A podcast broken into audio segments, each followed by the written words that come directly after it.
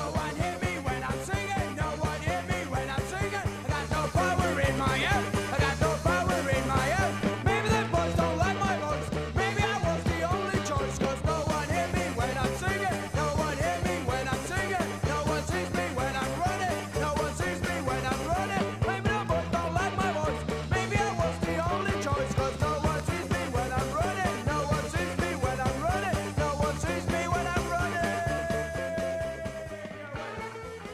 We're back. Welcome to NMMU episode 36, I think. Yeah, 36. Excited to have you back. Appreciate the listens. Like we said, I lied last time, a little bit of a white lie. I've been checking, you know, analytics just to kind of get a sense of where the plays are coming from and, you know, you know, sort of where to make improvements. You know, you get such specific, you know, data back in analytics. Anyway, it's a new week. We're in a new month. Big shout out to my sister today. It's her birthday. I don't want to date it, but by the time this comes out, you know, we're in August. Um, it's her birthday. I'm so proud of her. Big shout out to her. She lives in Cape Town. I'm gonna come visit you soon, babes, and we're gonna run it up. On today's weekly, we have Tinder turns 10, and that's a story from The Guardian. You know, me being a person. I mean, I'll get into it after I play the clip um, about Tinder. Text Go Green. This is a a piece of audio from the Hustle Daily, just about the ongoing battle between iPhone and Android around blue and green texts. I didn't know it was a thing till I listened. Um, the next thing that we're going to be going through is the FBI raid on Mar-a-Lago. Usually, I'm also the person who doesn't care about politics and that kind of thing, but Donald Trump is one of the most interesting people ever, just in terms of tomfoolery. And, you know, when you get into the details of why the raid happened and, you know, how Donald Trump was sort of treating, how do you call it, um, confidential um, documents and information. what a wild guy. The fact that he still could be president again is probably one of the scariest things ever. But hopefully, all these revelations that constantly come out, you know, ruin that brand or whatever is left of it. And then, still in America, the story about the Sandy Hook, um, the Sandy Hook murders, or rather Alex Jones, the guy who, for years, you know, spent time and energy, you know, talking about how it was fake and how it was paid actors. People lost children, and then this guy went on a campaign, you know, to kind of just, I don't know, throw mud on that. Um, he deserves everything that's coming to him, but you know, the revelation of the lawyer having had sent um, emails to the opposing side. It's almost like it's almost like you feel like this guy's such an asshole that even his own team were like, you know what, let's get this guy caught because like this is just not okay. Um, vacationing in the time of COVID, another one that I just wanted to, you know, sort of delve into. I'm not traveling at the moment, you know, send me money, send me plane tickets, will come. Um, but it's interesting for those that are, I've, I've been interested to know what it's like on the road, testing, quarantining, etc. Um, but yeah, we'll get into that. And then last but not least, sleep paralysis. So I listened to this podcast called Are You Sleeping? Obviously in the, you know, in a in the quest to try and improve the quality of sleep I have.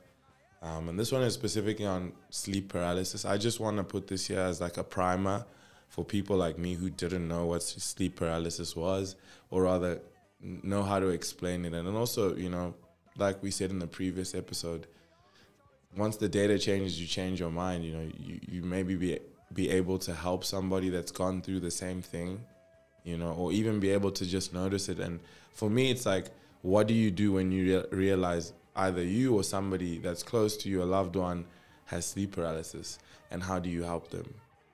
You know, so excited for you guys to enjoy this episode. Um, thank you so much for listening. And actually, as we're on that, but I have to pull up a different beat actually to be able to illustrate this. Because this is the most beautiful thing. And this is also like, um, an example of you know why you should keep working because in the end somebody out there is listening somebody out there will notice you but let me just get this um let me just make sure that this plays the right way you're listening to nmmu the potter okay so here's a crazy story guys so we get to this party i'm rolling with my boy fez it's um the launch of something. We're always going to different parties.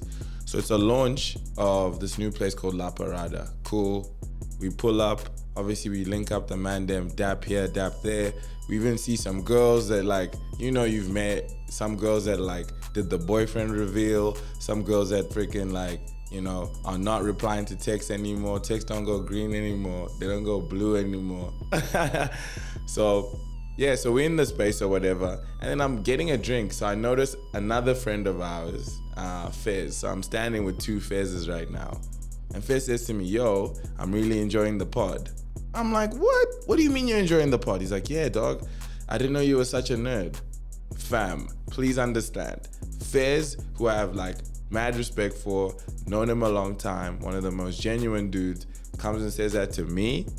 Yo, gassed. We running this up more episodes, deeper, you know, and just he spoke to opportunities that maybe can exist because of the level of consistency. So all I'm saying to you is don't sleep on yourself. And also it's like that clip I might actually played, you know that clip where Tyler's like, How do you not put on your own shit, dog? Like how are you shy on putting on your own shit? So don't forget that. Excuse the profanity. So yeah, crazy story. You know, anyway, we, we linked up at the bar, we had the chat, whatever. You know, we had a good night the rest of the night, but you know, for me, crazy story. I'm gonna do this actually. This is a new feature. Crazy story. Anyway, you're listening to NMMU episode 36. Or it's even 37 at this point, cuz. um, but y'all, let's get into all the stories. Just a quick warning before we start. This episode does talk about sex, and so it might not be suitable for everyone.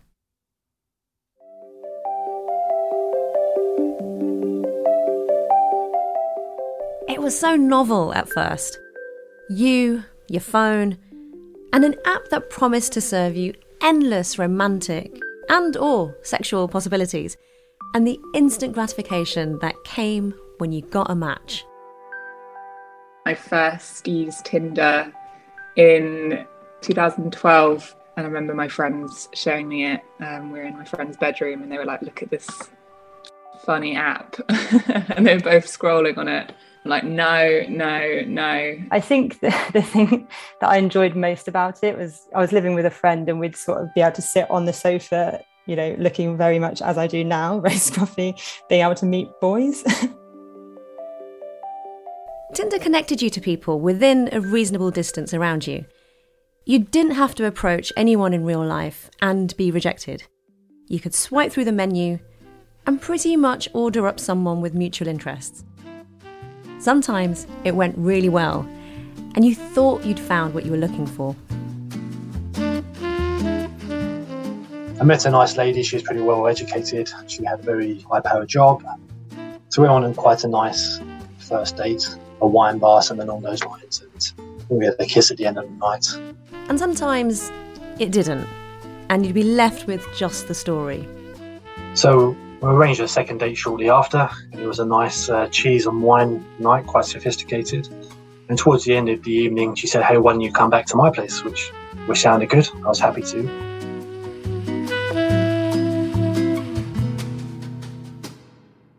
Until shortly after, and she said, "Why don't you give two or three of your friends a call, and they can come and join in as well?" Uh, I politely declined and didn't see her again. When we asked people to share their dating app experiences, there were plenty of bad dates to talk about.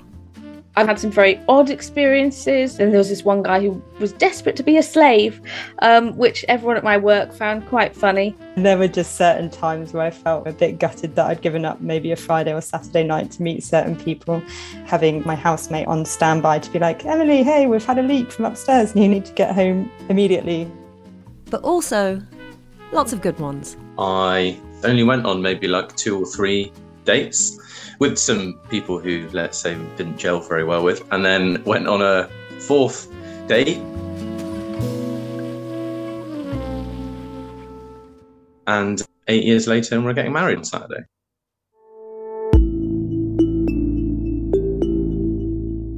The apps have opened up our dating opportunities, but what have they done to our psyche? How have they shifted how we understand modern love, sex, and relationships? From The Guardian, I'm Nosheen. What a good ass episode. we learned from the You know, Tinder turns 10, which is crazy.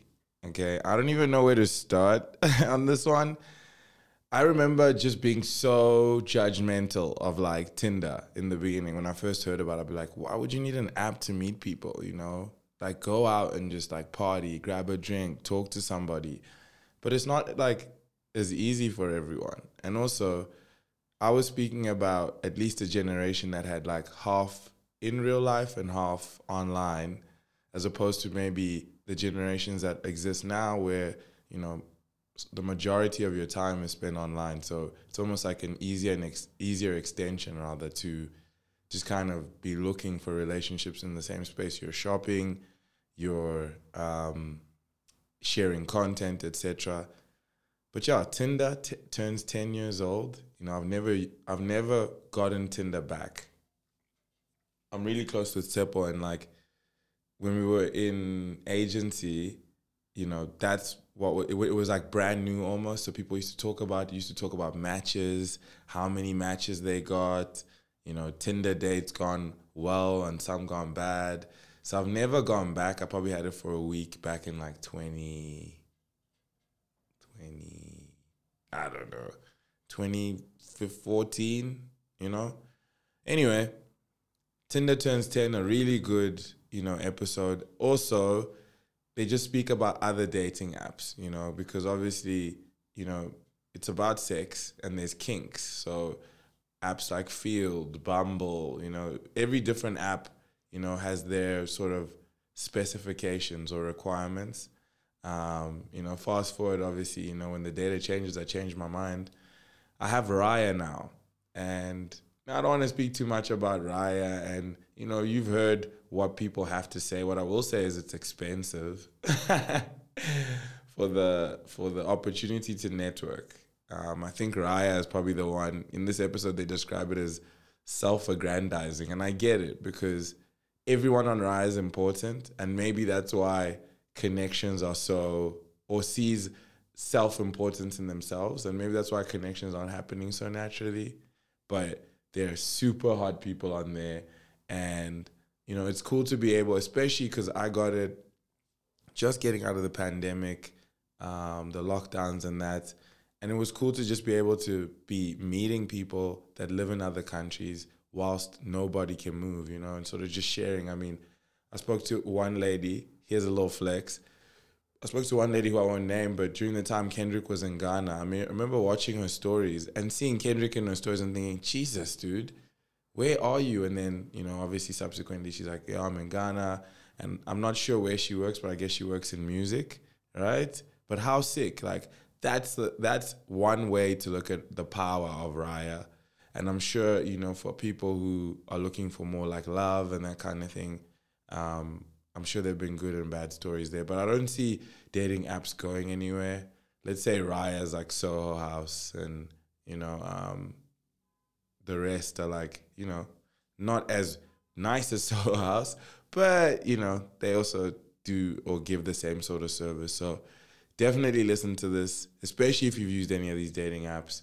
Um, Tinder turns 10, that's huge. Uh, a tech company basically that got involved in love. Um, really great listen. Uh, I hope you enjoyed too. We're still here. Run it up.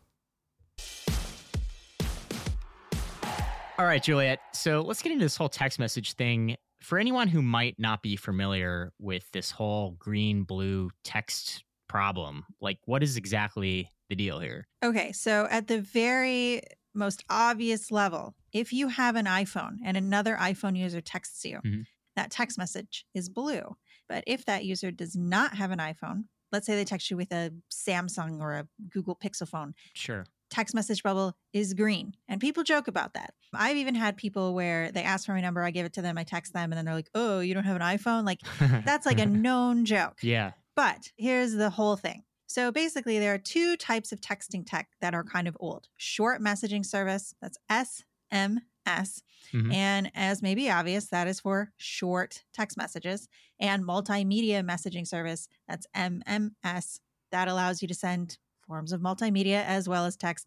And they're pretty old. They date back to the 90s in the case of SMS and 2002 in the case of MMS. Hmm. Now, in 2007 abouts, there came along this new form, rich communication services. Now, Android considers this the modern standard. It has all sorts of fun features, many of which you may be familiar with if you have texted on either an Android phone or you use iMessage, because a lot of those features overlap. There's uh, encryption. You can see if someone's received your message. You can send longer text. You can send crisp video and images. You can do video calls. You can send documents back and forth, all of that good stuff. Okay, that sounds great, but so what is Apple using exactly?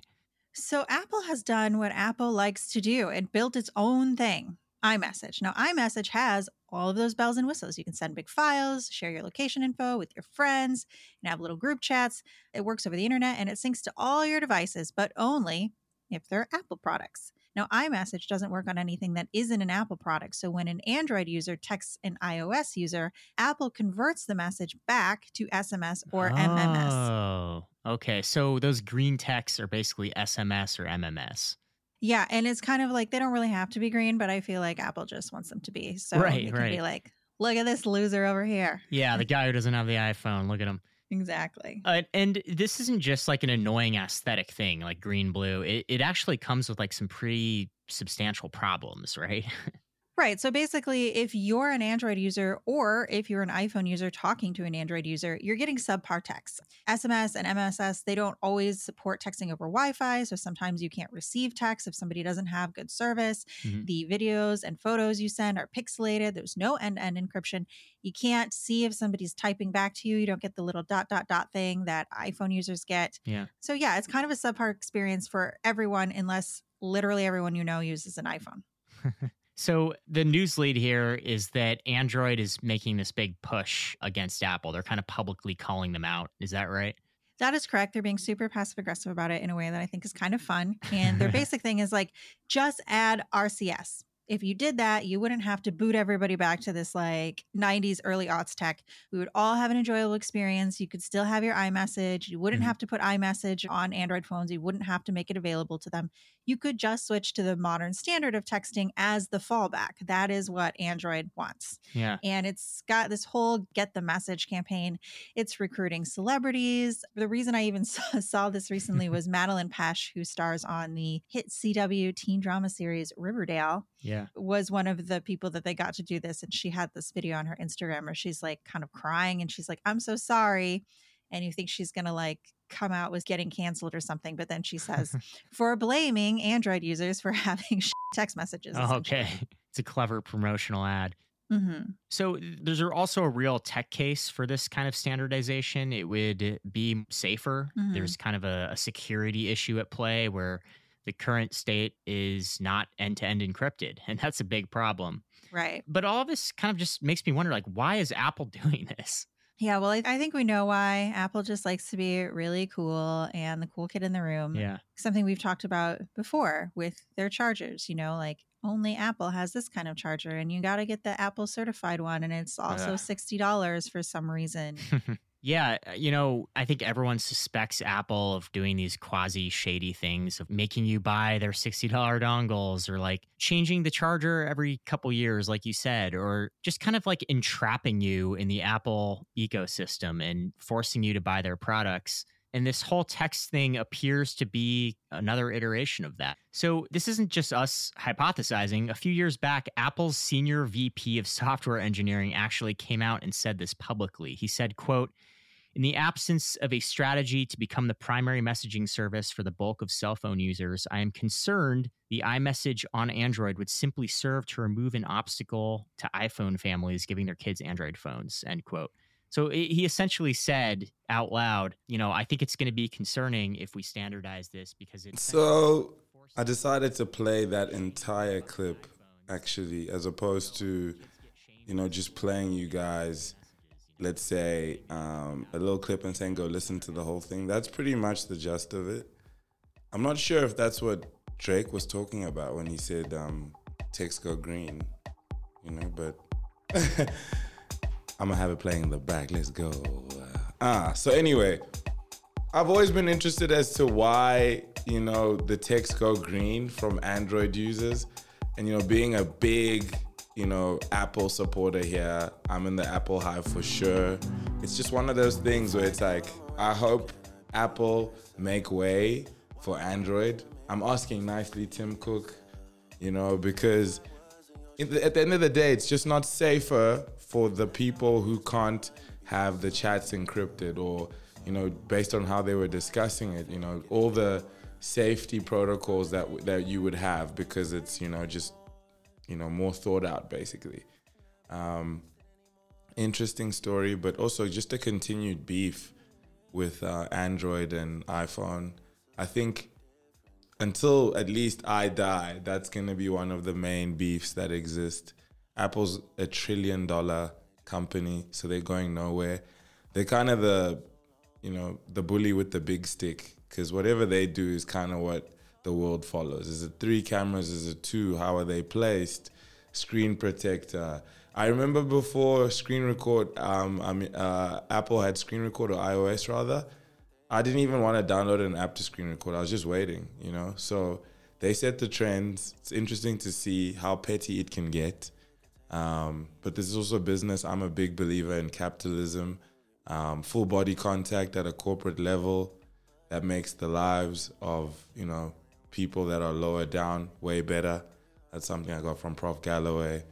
Um, big time mentor for me. He just doesn't know it. So yeah, very interesting listen. And I guess following on from Tinder um, turning 10, it was nice to have this story about Text Go Green. All right, we keep running it up. Few more stories to go. Thank you for listening. Maggie, this is about as big as it gets. The FBI searching the home of the former president of the United States. Trump was right, by all accounts, when he called it unprecedented. It has never happened before. And presumably, the FBI understood that it would provoke a ferocious partisan response. So, why did the Department of Justice, why did the FBI conduct this search? What was behind it? You're right, Michael, that this was not done lightly. And it came because when Trump left the White House, as we all know very contentiously, at the end of January in 2021, he took with him 15 boxes, mm-hmm. cardboard boxes, from the White House residence, stuffed with a mishmash of things papers, golf balls, a raincoat, I'm told. But in there were documents that belonged to the National Archives. Mm-hmm. National Archives officials need those documents as part of the Presidential Records Act. The National Archives is where those are supposed to live, but they migrated with Trump when he went to Florida. And there was a lengthy back and forth between National Archives officials and Trump's team about getting those boxes back. And that back and forth lasted much of 2021. And just to be clear about this back and forth, the National Archives is saying, hey, perhaps this was a mistake. Perhaps you thought this was memorabilia, but under the law, we need those records in the National Archives. You can't take them, so kindly return them to us. That's exactly right. They were making clear that under the Presidential Records Act, which is a Watergate era construction, documents that are created by or received by a president related to his or her official duties are supposed to be preserved, no matter how small the president might think they are. Okay, so what ends up happening with these 15 boxes? As we understand it, they were allegedly returned the archives got the boxes at some point earlier this year in 2022. When they got the boxes, they started going through what was there, and they found many pages of documents marked classified. Hmm. That took this to a different place. Ex- explain that. There are specific rules around the handling of classified material and who can see it and who can look at it and how it can be transported. And the fact that there were documents marked classified in these boxes raised all kinds of concerns for federal officials. But Maggie, if Trump returned these documents, what's the big deal? It seems, Michael, he didn't return all the documents. Hmm. We know that in the spring, two things happened. A grand jury started issuing subpoenas related to these documents. And we know that counterintelligence officials went down to Mar a Lago to surveil what may have still been there. Hmm. And that is how we arrived at this moment where the FBI went looking for specific pieces of paper on Monday. Maggie, why would Trump so persistently hold on to these documents once it became clear that the government was demanding them back and was even starting to go so far as to impanel a grand jury to get them?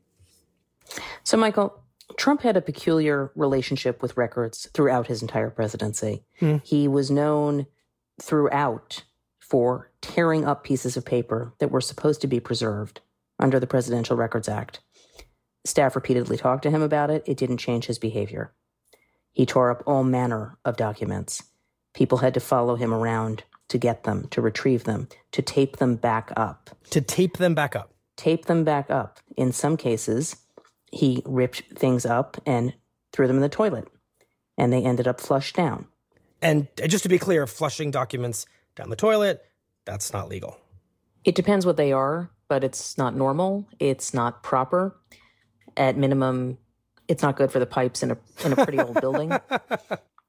There were discussions among staff about whether to try to get him to use a burn bag, which is where you put documents that are properly disposed of, but that didn't really work. And Donald Trump has a, a decades old disinterest in keeping records and people taking notes, and he has a disregard for the rules that exist around record keeping. And he just refused to change when he became president and Mhm. saw no reason why he would have to. But then there were some pieces of paper that he was fascinated by. So in the Oval Office as president, he would take letters that Kim Jong un wrote him. And even though these were supposed to be very secret documents, he would wave them around at visitors Wow. as if these were a souvenir or a prop, and he would look for their reaction. Those letters were said to be among the cache of documents that made their way to Mar a Lago. Mm-hmm. Other pieces of paper made their way to Mar a Lago, but people weren't sure what they were because Trump, for months, would tell aides to bring things from the Oval Office to the residence, pieces of paper, and there was no process for keeping track of it, and aides would comply because he was the president. But that meant that at the end of his presidency, things got stuffed in these boxes and just took the flight down with him to Palm Beach. So the National Archives, which has demanded This these story, how good? law, Right? would seem to have a few logical so this is New York Times Daily. The story is called "The FBI Search of Trump's Home." That that those are the details of why they're going after this guy. Like, how ridiculous is this guy? Waving the Kim Jong Un letters to guests, dinner guests. he really got in there and just made it like um, his own thing, or rather, he was, you know, dead set on changing the rules or, or breaking the status quo rather than changing it. Donald Trump, if anything, is one of the most interesting people. Not surprising he became president.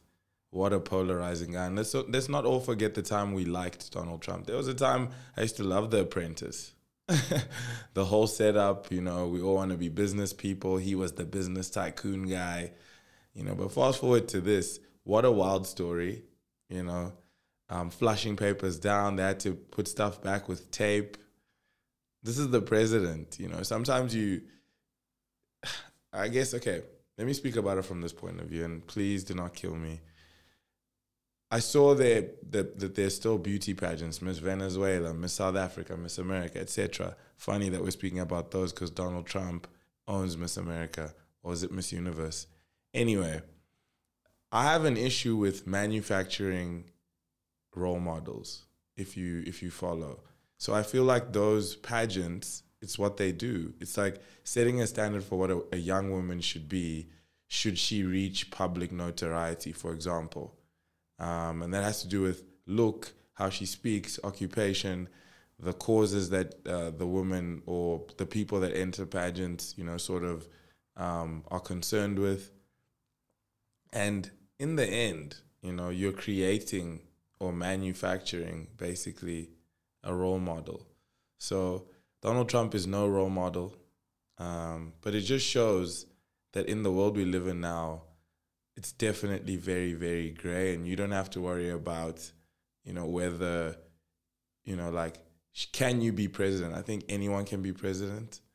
I just think the character at the point that you make it to wherever you think you're going um, must have existed way before the title. So Donald Trump was a wild trust fund, brash, like everything we hate about him, he's always been. So interesting story from you know the Daily New York Times, produced well. The sound design is impeccable. Um, enjoy. Let's keep going. When cruising shut down, Chili's world got really small. He spent months at home in Virginia, watching cruise after cruise get canceled. Then, in November 2020, he started feeling off. He thought he had a urinary tract infection and he went to his doctor. His doctor decided to check for prostate cancer. He ordered a PSA test. PSA readings over 10 often mean there's trouble.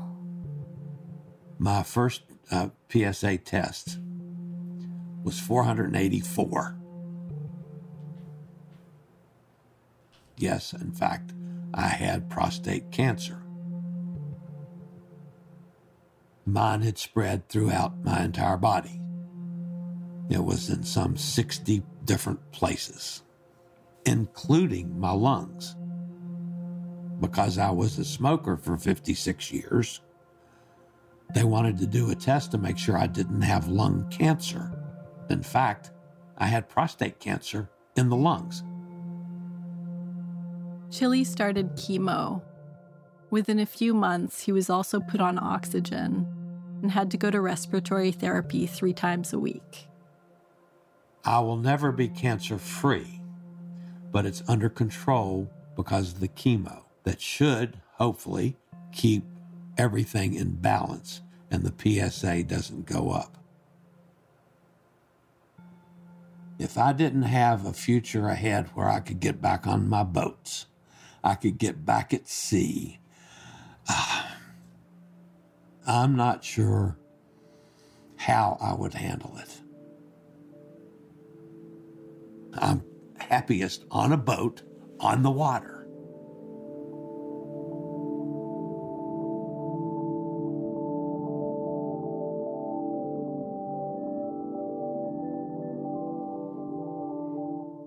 It's such a yo, just a heartwarming episode, you know.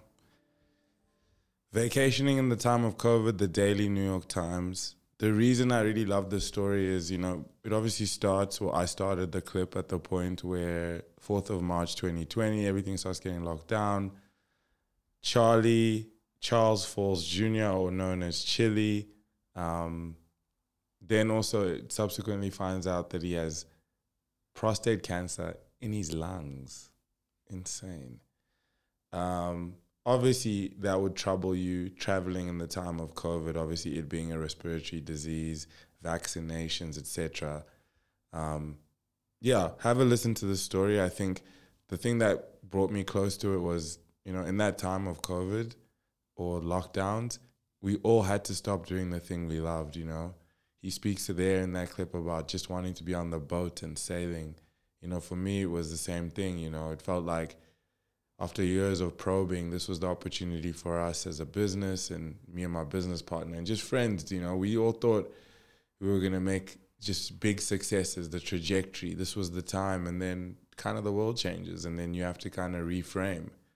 But what I like is a fighting spirit, a spirit that continues. You know, so Charles Falls Jr., also known as Chili, really, you know, I found myself tearing up to be honest, because we've all made sacrifices for the things we say we want, and hopefully we, you know, get a glimpse into that one day.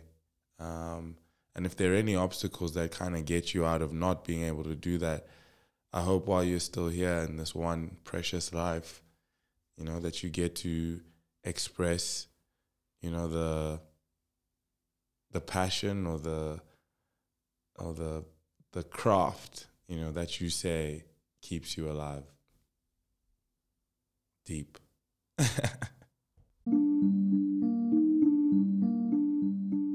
At the beginning of the pandemic, the warning signs were there. People were isolated, stressed, and all too often turning to alcohol as a way to escape their reality.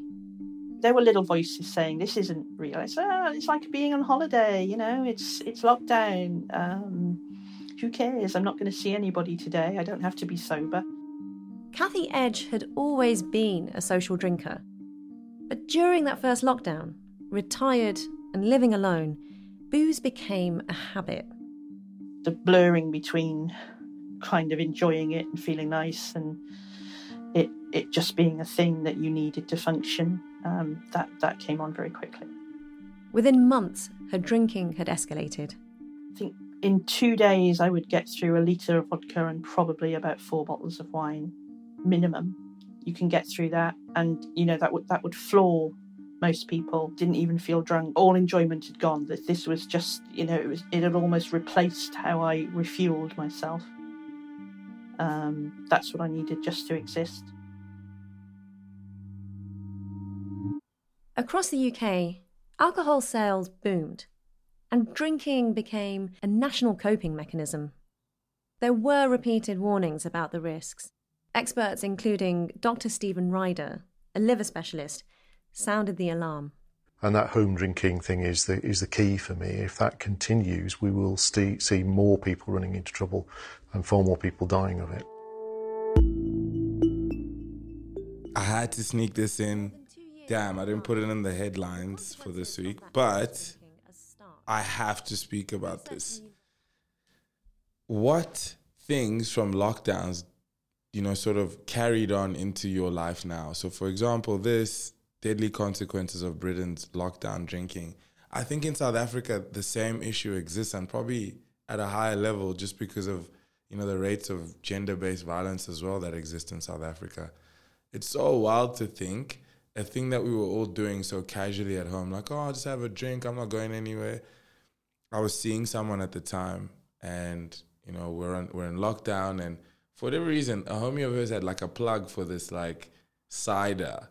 So we had like cases and cases of cider. I used to drink that like I was drinking, I don't know, water. And I guess I don't have a addictive personality, so it didn't, you know, the consequences weren't as bad for me. But I can just imagine people with less of an internal, I don't know, governor or an internal constitution and maybe how they experienced and what they went through. Um, I also just in general, you know, we'll be at the bar. This is not judgment. This is just, you know, observation.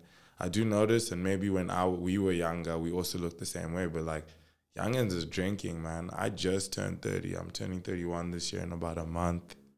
Um, but yeah, youngins be drinking, getting carried out, and not just young men, which usually is the the issue, but young women too. You know.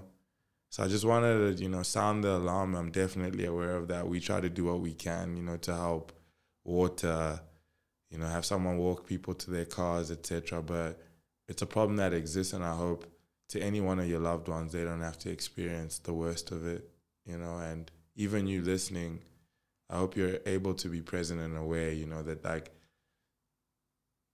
how your brain works, how addiction works, and just you know, being able not to, you know, avoid these things, but just I don't know, rein them in, you know yeah, just wanted to run that quick. The story today in focus: deadly consequence of Britain's lockdown drinking. you play it and listen to it, and it'll just sound like things you know, people you know. It's crazy. Thoughts and prayers. Where are we catching you today? Where are you speaking from?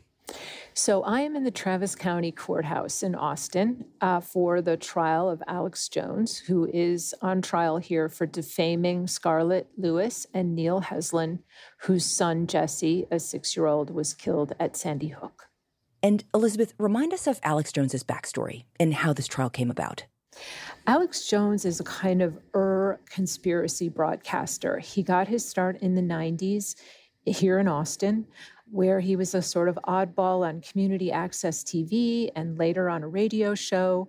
But he started broadcasting more and more dark theories around the Oklahoma City bombing in the mid 90s, saying that that was planned by the government, the same for 9 11. But he took a particularly dark turn in 2012 when he said that the Sandy Hook shooting was a conspiracy, a plot by the government as a pretext to confiscate Americans' firearms, and he named individual family members as so called crisis actors who were complicit in the plot. Right, and that has had real consequences for those parents, as you've told us in the past on the show. Absolutely. Alex Jones has an enormous audience, and that audience increased exponentially after he began talking about Sandy Hook. And in that audience of tens of millions of people, there were inevitably some people who truly believed what he was saying and targeted the families as liars and as frauds and people participating in an imagined mass shooting for profit. They accused them of faking their children's deaths or that the children never existed. And they began to approach them um, first online by making accusations against them and tormenting them. And then they began to confront them on the street and in public. Mm. So, after years of this kind of torment, finally in mid 2018, the families of 10 Sandy Hook victims lodged a civil defamation suit against Alex Jones for the lies he had been spreading for those years. And what happens next? There were four separate lawsuits filed by the families in Texas and in Connecticut. Over the course of the preparation for the defamation trials, Jones repeatedly stonewalled. He withheld testimony. He failed to submit financial records and business records that were ordered by the court. He built a tremendously successful business over the years by selling products alongside his conspiracy broadcasts. Jones stonewalls on the discovery process in all of those cases for nearly four years. At the end of last year, judges in both states, in all four cases, ruled him liable by default, meaning he lost. It was a sweeping victory for the families. That set the stage for three trials for damages, of which this is the first. And in all of those trials, the jury's sole responsibility is to decide how much Alex Jones must pay these families for defaming them. So, Elizabeth, tell me about the parents. Who are these? This asshole should pay, pay, pay, pay, pay, pay, pay the money, dog. You know, while I was listening to that, and I played it, you know, sometime during the week. Enragement drives engagement. That's something that that we all know. You know, um, Facebook has obviously popularized that. You know, allegedly. um, just like putting ads or putting product where the most engagement is, the most reach, the most comments, the most likes. You know, you're allowed to say whatever you want. Please, uh, you know, free. I'm I'm here for free speech. But whenever you, you know, I I think we, we we have free speech for the most part. I don't think there's anything I can say, obviously within reasonable means. You know, obviously not harming anyone else. You know, if the thing I'm saying is not harming, then I'd say that's probably the best version of free speech. Okay, um, but you know, the more platforms start growing that are run by individuals you're just sitting at home and you've got a huge following on your TikTok, on your vlog, on your uh, podcast, on your whatever, your socials. You know, I was even seeing there's like podcast episodes on like LinkedIn influencers, which is nasty, you know, because it's like who Uh, who died and made you uh, prefect? but anyway, you can say what you want to say, but we need to understand that there are consequences. And I think a lot of people will learn the hard way when it comes to this. You know, um, famously in South Africa, there's different tabloids over the years, you know, and once one dies, another just will pop up. So it's not even about who it is now, it's just about that the principle can exist. I hope all these people who disinform, you know, find their day in court. And hopefully, you know, going into the future, we find a space for more. You know, they say if you're if you don't read, you're uninformed, but if you do read, you're misinformed. And it's just like there has to be a better middle ground between all of that. Um, and just like what is real? The fact that that is, you know, debatable. I'm glad that in this episode there's stuff to do with Donald Trump because what is real? He made everything um, questionable, and I think I now I now forever thank and hate him for that. But yeah, Alex Jones. I think you know you've seen the clips. I just want to just give you the background. I, I always think it's important, you know, and this speaks to a bigger issue because don't forget we like to emulate America, the Americas, Europe. So in the next few months, and I'm calling it, expect something like this from one of the big platforms in our space because I think like with one thing, once you get more successful, you start to lose nuance maybe, um, and understanding and commentary and words. So hopefully, uh, the people that have seen things like this happen learn from it. But if you don't, you deserve everything that comes. What a sad story! And I mean, when you get into the details of how these families had to live, he made them. He was reporting that it was actors and it was fake, and just imagine. I wish he would go to jail. Money isn't enough. He needs to do a perp walk. One more story. Thank you so much. We keep running it. After that first time, I was like, okay, what just happened to me? Was I dreaming or what? And then it started every month. And all of a sudden, I heard the window slam open and what sounded like something enter, so like landed in the bedroom with a loud thump. And I started hearing like this these weird like clicking and like kind of chittering noises in that room. And then I felt something kind of pet my head. It was, oh God. I could see the arm. Sleep paralysis. It can be one of the most frightening phenomena to experience while sleeping. And one of the reasons it's so scary, you feel completely awake. You know, something's in your room. You don't know if it's in the corner. You don't know where it is because it's dark in the room. And you're like, it's something here and it's coming to get me.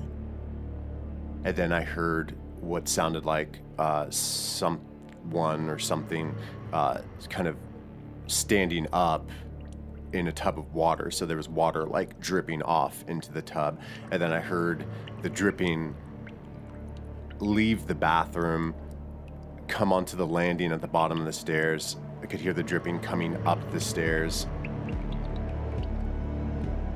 And all of a sudden he turned around and his face fell off from human form to demon, like right in front of me. That terror is something that many people who've had sleep paralysis share. And the fear can be compounded by being physically frozen, unable to move, trapped somewhere between waking and sleep, between life and death. And when I opened my mouth to say something, I couldn't say anything. My legs wouldn't move. I mean, I couldn't even wiggle my toe. Nothing would move. So I'm laying here and I am petrified. Whatever it is I think is coming toward me, I don't want to see it. My chest felt so heavy, and I felt this impending warmth just kind of suffocating me. And then I heard it rushing towards the bedroom door. And just as it got to the door, I felt something hammer punching me as hard as they could right on my heart. Your heart's pounding, right? I had to know more about these mystifying and disturbing experiences, and thankfully, I found an expert. One day I, you know, I was sleeping and I found myself paralyzed, you know, shockingly. And I thought, what do I do? You know, I can't move, I, I can't speak. And I tried to scream. That was my first reaction. You know, I went, Dad, Mom, but just the word wouldn't come out of my mouth. It, they were just stuck there. Baland Jalal knows sleep paralysis intimately. He's had these frightening episodes since he was young.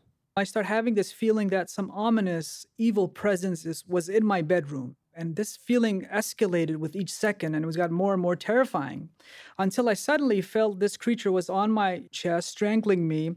I saw my legs flying up and down. I literally saw that, you know, it's a full fledged hallucination. And I thought I was going to die, you know, it's shocking. And he thinks they may have been sparked by his difficult childhood. My parents are Kurdish from Iraq, and they escaped the war in Iraq and came to Bulgaria when I was born. So I was born in Bulgaria, and then they moved to Denmark um, in hope of a better life. So we went to a refugee camp. So I was in a refugee camp initially, but luckily I got out of that camp. But we, I grew up in a sort of ghetto-like area. So Dr. Baland Jalal, what a nice name, Baland Jalal. So sleep paralysis basically is like when you wake too early from a dream and you wake and your waking and sleeping brains collide. Many see vivid, terrifying visions and feel unable to move. This is a sleep disorder that more than 20% of us will experience in our lifetime, yet it is not well understood. Crazy, right? I think I've had it once before. You wake up and you kind of, I guess I didn't have the, the, the, the, the theater of all the other like demons and being chased or whatever, but I just couldn't move. But I was in the room and I could almost feel my eyes moving. It felt like I was paralyzed, you know? My eyes could move. I could look around them, but I couldn't move my hand, my leg, nothing. I could hear my heart beating, you know? So Dr. Baland Jalal, you know, went from suffering from sleep paralysis to becoming an expert on the cure. So this is from a podcast called Are You Sleeping? You know, I love Vox Creative and it's for a company called Mattress Firm. You know, we're obviously working in this space making different products and it's just lovely to see things like a mattress company making a podcast about sleep, right? Easy connection. Um, we're going to make different products coming into the future, so it's exciting. Have a listen to this. Um, I think it's it was like really, really, really, really good. And yeah, just listen to the season in general. Next week, I'm going to share on like financial well being and stuff that I listen to, but this was good. And I hope in the end you are sleeping. Okay. So that's the end of NMMU episode 37. 36 or 37. Uh, this is shocking, but we're moving. Thank you for all the listens. I appreciate it. I hope you enjoyed this episode. I put my back into it, you know, and everything, you know, I went through. I really, just looking back at the list now, I'm really so happy I did. You know, tune in next time. Tell a friend about it. Um, stream our next product, whatever it is we make buy whatever it is we sell, eat whatever it is we cook, you know, show love. Um, have a good week, people. And also, don't forget, this is available on Apple, Google. Just search No More Money University. Wherever podcasts are available. Sending you big love. It's your boy. We are Howdy.